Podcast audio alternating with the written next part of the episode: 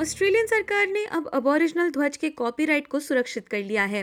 पिछले कई सालों से यह अधिकार निजी व्यक्तियों के हाथ में थे। ध्वज निर्माता लुरिट्जा कलाकार हैरोल्ड थॉमस से हुए लाखों डॉलर के इस नए सौदे का मतलब ये है कि अब कोई भी व्यक्ति या संस्थान इस झंडे का प्रयोग सार्वजनिक रूप से बिना किसी शुल्क के कर सकेंगे। इस अधिकार के लिए एक लंबा अभियान चलाया गया था। ये अनूठा है, अलग है और ऑस्ट्रेलिया के प्रमुख आयोजनों का केंद्र भी रहा है। साल 2000 में रिकॉन्सिलिएशन के समर्थन में 2.5 लाख लोगों के सामने इस झंडे को सिडनी हार्बर ब्रिज पर लहराया गया था। उसी साल ये झंडा कैथी फ्रीमन के ओलंपिक स्वर्ण पदक जीतने के बाद गृहभूमि पर उनके कंधों पर भी सुशोभित हुआ था। अबॉरिजिनल ध्वज ऑस्ट्रेलिया भर में स्कूलों, टाउन हॉल और खेल के मैदानों में लहराता नजर आ सकता है। इसके अस्तित्व के एक लंबे समय तक ध्वज का मालिकाना हक और अधिकार विवाद का विषय बने रहे हैं, पर अब एक लाखों डॉलर के करार में इस झंडे का कॉपीराइट राष्ट्रमंडल ने हासिल कर लिया है। केन वायट इंडिजिनस ऑस्ट्रेलियंस मंत्री हैं। In short we have freed the flag for our people to use it at any time on any apparel और फॉर एनी इवेंट।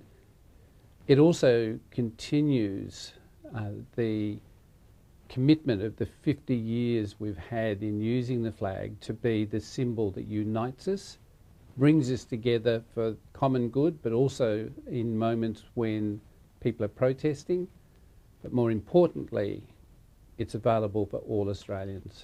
इस डील के अंतर्गत अब इस झंडे का प्रयोग रॉयल्टी मुक्त होगा। कोई भी ऑस्ट्रेलियाई अब कपड़ों, वेबसाइट या अन्य मुद्रक व्यवसायों के लिए इस झंडे का प्रयोग करने को स्वतंत्र होंगे। शर्त बस इतनी है कि यह प्रयोग सम्मानजनक हो। ध्वज निर्माता हैरोल्ड थॉमस इसके सृजनकर्ता के रूप में हमेशा पहचाने जाएंगे। I no longer will have copyright of the Aboriginal flag, but I still own the elements of it, the integrity of it, that it's my design. एक रिकॉर्डेड वक्तव्य में उन्होंने कहा कि वे उत्साहित हैं कि उनकी कृति अब सार्वजनिक प्रयोग के लिए उपलब्ध है। It's freed up to be accessed for all sorts of people, all Australian people, mind you, not just Aboriginal, but it allows the Aboriginal flag to breathe a new life in itself, right? Breathe.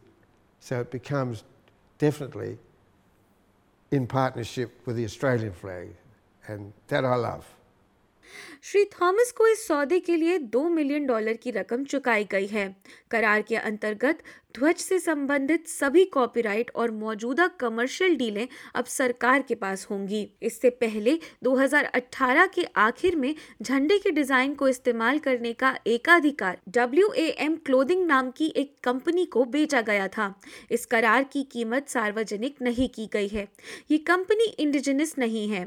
इस company पर आरोप लगते रहे हैं कि यह हर उस संस्था को सीज एंड डिजिस्ट यानी झंडे के वर्तमान और भविष्य प्रयोग से रोकने के आदेश जारी करवाती रही है जिन्होंने ध्वज का इंडिजिनस आयोजनों के लिए इस्तेमाल करना चाहा।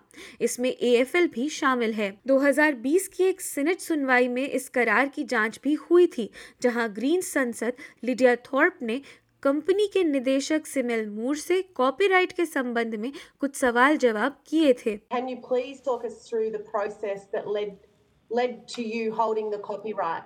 It was due to an already existing relationship with Harold Thomas. Could you elaborate? No, we don't know. पिछले कई सालों से फ्री द फ्लैग अभियान के अंतर्गत ये मांग की जा रही थी कि अबॉरिजिनल ध्वज सभी के प्रयोग के लिए उपलब्ध हो। लॉरा थॉमसन लघु उद्योग क्लोथिंग द गैप की सह संस्थापक हैं। उन्होंने इस अभियान को तब शुरू किया जब उन्होंने इस ध्वज का प्रयोग अपने कपड़े पर किया और उनकी कंपनी को सीज एंड डिजिस्ट का आदेश आ गया। उन्होंने ABC को बताया कि वो इस फैसले से खासा उत्साहित हैं। Lots of Aboriginal people and Australians in general believe that, you know, all flags belong to the public, but essentially the Aboriginal flag was and is privately owned, and now, you know, with this announcement, the Aboriginal flag's free for everyone to use, and that's so exciting. And I think we're going to see the Aboriginal flag flying again like it once did, and for people to enjoy proudly. ये सौदा बिना कानून में बदलाव किए ही हो गया है। यूनिवर्सिटी ऑफ सिडनी से प्रोफेसर किम्बरली विदरॉल कहती हैं कि इस झंडे के इर्द गिर्द फैले कानूनी दांवपेच काफी तिकड़मी रहे हैं। The case certainly does show that copyright, with its emphasis on and considerable powers given to individual copyright owners, is a really poor fit for important symbols and symbolic works, and it's also a very poor fit for a lot of Indigenous art, where there are communal interests as well as individual interests. And certainly too, if Australian copyright law had better exceptions, like a fair use exception or a proper quotation exception, those exceptions wouldn't have solved all of the controversies that were arising in relation to the flag, but they could have solved some of the problems and enabled especially some important non-commercial and symbolic uses.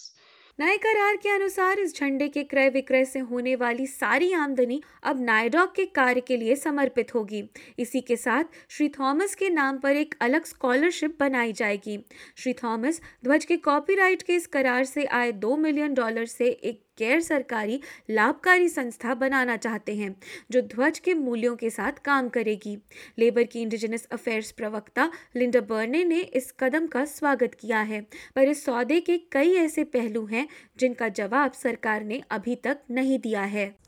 I think it's important that we see a representative group of people be involved in determinations about the flag.